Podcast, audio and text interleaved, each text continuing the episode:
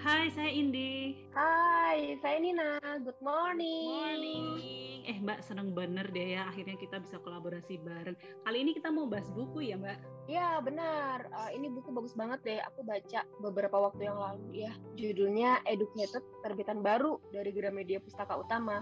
Asik. Eh, tapi ini kita kenalan dulu ya. Hai teman-teman, saya Indi, sehari-hari beraktivitas sebagai konselor psikologi di sebuah Women Crisis Center di Jogja, bekerja mendampingi perempuan dan anak korban kekerasan, dan sambil mengasuh podcast Evening Grey. Yeay, saya Nina, ownernya Nina Noci. Nina Noci ini adalah toko buku anak dan provider workshop anak. Follow Instagramnya ya di @ninanoci.id. Oke, langsung balik ke buku ya.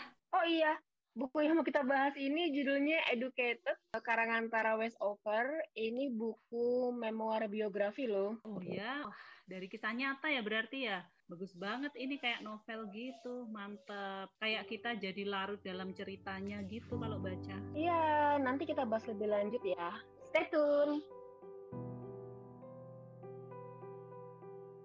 Jadi kalau di bagian awal gitu kita diajak menyelami kehidupan seorang anak yang hidup di tengah keluarga penganut agama Mormon. Si anak itu namanya Tara. Dirimu tahu Mormon kan, Mbak? Iya, Mormon itu istilah buat pengikut gerakan orang suci zaman akhir. Nah, menurut sejarah gereja ini, istilah Mormon itu berasal dari Kitab Mormon, sebuah kitab agama yang diterjemahkan sama Joseph Smith Jr. Isinya soal sejarah penghuni benua Amerika awal. Nah, kalau di buku ini ceritanya orang tua si Tara ini penganut aliran survivalist agama Mormon. Mereka nggak percaya tuh sama sistem pendidikan formal dari pemerintah, nggak percaya juga sama fasilitas kesehatan. Termasuk mereka nggak percaya sama dokter. Menurut mereka dokter itu kaki tangan setan dan bagian dari konspirasi pemerintah. Wih, iya bener. Bahkan ibunya aja otodidak ya belajar jadi bidan buat bantuin lahiran orang-orang yang nggak percaya sama rumah sakit juga. Apalagi penganut Mormon ini juga biasanya anaknya kan banyak banget ya. Tara ini aja saudaranya ada tujuh kalau nggak salah. Iya, iya, ya benar banyak banget. Kalau dia dan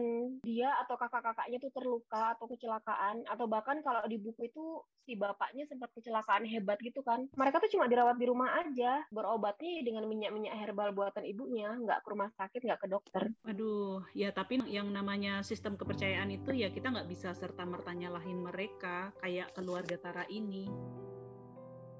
Nah, tapi yang jadi masalah adalah ayahnya Tara ini melarang anak-anaknya untuk sekolah formal. Bilangnya sih mereka homeschooling gitu. Cuman kalau homeschooling yang kita tahu kan anak-anak dikasih materi ya setiap hari. Tapi di keluarganya Tara tuh mereka nggak dibekali apa pun. Bapaknya Tara ini orangnya sangat-sangat dominan dan berdasarkan risetku setelah aku baca buku ini, dia diduga mengidap bipolar. Ada ketakutan-ketakutan yang nggak beralasan terhadap pemerintah, terus uh, ada keyakinan akan akhir dunia sehingga hampir hampir seumur hidupnya dia pakai untuk persiapan air dunia itu. Nyiapin dan menimbun bahan makanan, dia nyiapin lumbung buat bahan makanan itu. Terus dia juga nyiapin obat herbal dan lain-lain gitu deh. Eh, tapi kan ada ya kakaknya Tara yang nggak sekolah? Iya, ada, ada. Tapi kan atas inisiatif sendiri gitu ya. Si Tyler itu ya? Ya, si Tyler itu belajar sendiri dan daftar sendiri untuk sekolah. Di antara kakak-kakaknya Tara, dia tuh yang paling hobi belajar. Dia suka baca buku. Mungkin karena kesukaannya baca buku itu ya yang mendorong dia buat berani gitu menentang tentang ayahnya. Berani keluar dari rumah berani sekolah. Dia juga tuh yang dorong Tara untuk berani keluar dari rumah. Eh itu gimana ceritanya Tara berhasil keluar rumah? Kayaknya dia sempat ditawari sama neneknya sebelumnya buat keluar rumah tapi dia nggak mau kan? Lebih tepatnya bukan nggak mau sih dia. Itu tuh kayak dia ada di persimpangan gitu antara hal yang benar dan hal yang salah jadi Tara sendiri waktu itu masih galau. Di satu sisi kalau pergi dia akan terbebas dan bisa sekolah, tapi di sisi lain dia sudah melakukan dosa besar pada orang tuanya. Belum lagi doktrin ya bahwa di luar sana itu banyak setan yang berkeliaran. Ya untuk anak usia 11 tahun gitu, anak usia 11 tahun kan itu bukan hal yang mudah untuk diputuskan ya. Kenapa akhirnya dia berhasil keluar dari rumah ya? Karena banyak hal yang terjadi di rumah yang menurut dia itu aneh sepertinya Tara itu memang sudah cukup kritis anaknya dan melalui Tyler dia melihat bahwa pendidikan itu adalah jalan yang bisa membebaskannya. Ya bisa dipahami sih. Pas akhirnya dia mutusin buat benar-benar keluar dari rumah pun perasaan-perasaan berkhianat itu kan masih ada ya. Dia merasa bukan hmm. anak perempuan yang baik. Dia juga merasa kesulitan bergaul karena banyak dari teman-teman perempuannya pasti sama ayahnya bakal disebut pelacur. Dia kan nggak boleh bergaul sama pelacur soalnya nanti dia ikut-ikutan bakal jadi pelacur juga. Iya itu ayahnya aduh si Tara tuh dibilangin sama ayahnya. Pokoknya kalau ada perempuan pakai kerah lehernya rendah sedikit itu pelacur. Rok agak di atas lutut itu pelacur di keluarga mereka budaya patriarkinya kental banget ya. Perempuan ada itu tujuannya buat dukung para laki-laki, terus pengambil keputusan utamanya laki-laki. Dan poligami itu dianggap pesan langsung dari Tuhan dan perempuan harus nurut. Iya, bahkan ketika dia menceritakan apa yang dilakukan kakaknya si Sean itu ke dia. Jadi si Sean ini memperlakukan Tara ini sangat-sangat enggak wajar gitu deh. Dia sangat manipulatif. Di satu sisi dia bisa sangat baik, tapi di sisi lain dia tuh bisa memperlakukan Tara seperti seperti sangat merendahkan Tara gitu deh. Jadi si Tara ini menceritakan ke Audrey, kakak perempuan satu-satunya, tentang apa yang dialami dengan si Sean ini. Terus Audrey yang tadinya percaya karena juga mengalami hal itu berubah, jadi nggak percaya karena doktrinnya sangat kuat kalau seorang laki-laki melakukan kekerasan pada perempuan, itu berarti ada sesuatu yang memang harus diperbaiki di perempuannya. Si Tara ini juga mengalami krisis selama dia bersekolah. Rasa rendah dirinya sering kali muncul, dan itu adalah hasil dari didikan ayahnya selama bertahun-tahun. Diabaikan, dianggap nggak penting, nggak dihargai, jadi hal-hal itu membuatnya kesulitan menerima bahwa dirinya sebetulnya mampu loh, dan bisa meraih hal-hal yang dia impikan. Terus dosen-dosennya juga yang banyak membimbing dia dan membuka matanya, bahwa dunia luar itu nggak seperti yang dikatakan ayahnya, bahwa dia punya banyak kesempatan dan potensi untuk berkembang, bahwa perempuan itu juga punya suaranya sendiri dan bahwa dia bisa dihargai oleh orang lain. Bahkan selama di universitas itu, dia mendapatkan banyak pujian dari dosen-dosennya. Wow, luar biasa.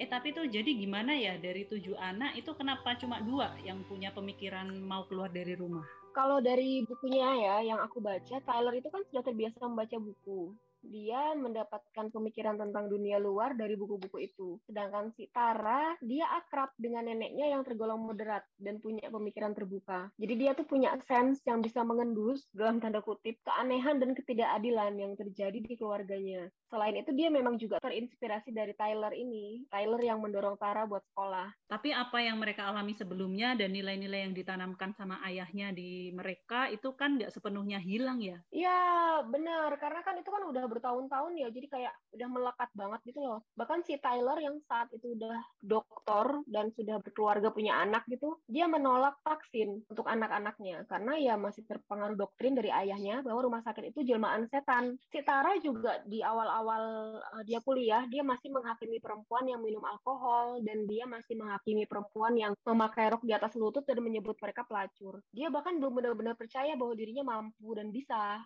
saking seringnya direndahkan dan dianggap dianggap gak mampu oleh ayahnya dan kakaknya. Kakaknya ini si Sean ini juga mengalami gangguan mental dia karena pola asuh di keluarganya. Pola asuh dan nilai-nilai yang diterapkan dalam keluarga membentuk karakter dan pribadi si anak serta mempengaruhi kesehatan mental anak. Aduh, sampai segitunya ya. Tara ini juga dapat beberapa insight kan dari dosen-dosennya sehingga muncul kekuatan-kekuatan baru.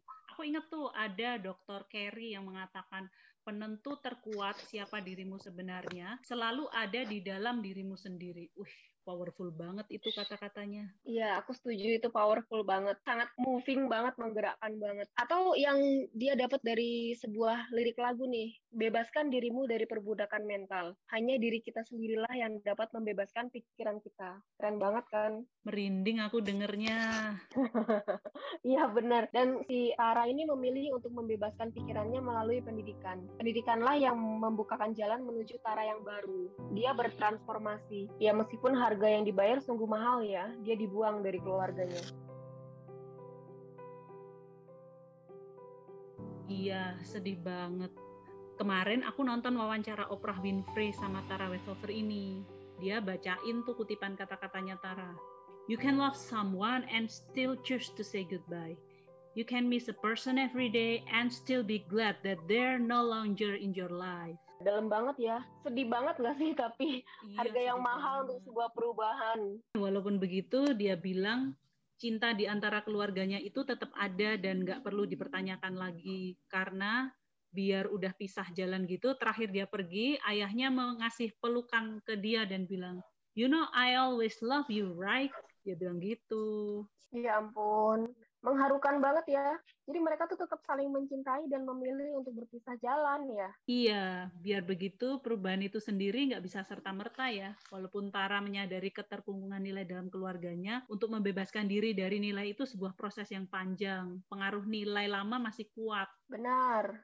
Kita pun juga begitu kan walaupun punya pengetahuan baru, kesadaran baru atas sesuatu, tapi kita nggak bisa perilakunya serta-merta berubah. Tanpa sadar kita mungkin masih menghakimi, masih merendahkan, bahkan melakukan kekerasan pada orang lain. Nah, itu buat kita sadari nih, kalau belajar itu adalah proses seumur hidup, dan kita nggak bisa berhenti hanya pada satu titik. Wah, buku ini must have ya Mbak? Must have ini benar. Iya, benar. Must have banget. Dan jangan lupa judulnya Educated, karangan Tara Westover based on true story, terbitan Gramedia Pustaka Utama. Eh, terbitan baru banget nih, 2021 ada edisi bahasa Indonesia sama bahasa Inggris juga. Keren banget. Eh, belanja buku lagi yuk. Yuk, kita pamit dulu nih sama teman-teman. Saya Nina. Saya Indi. Kita belanja buku dulu ya. Dadah. Dadah.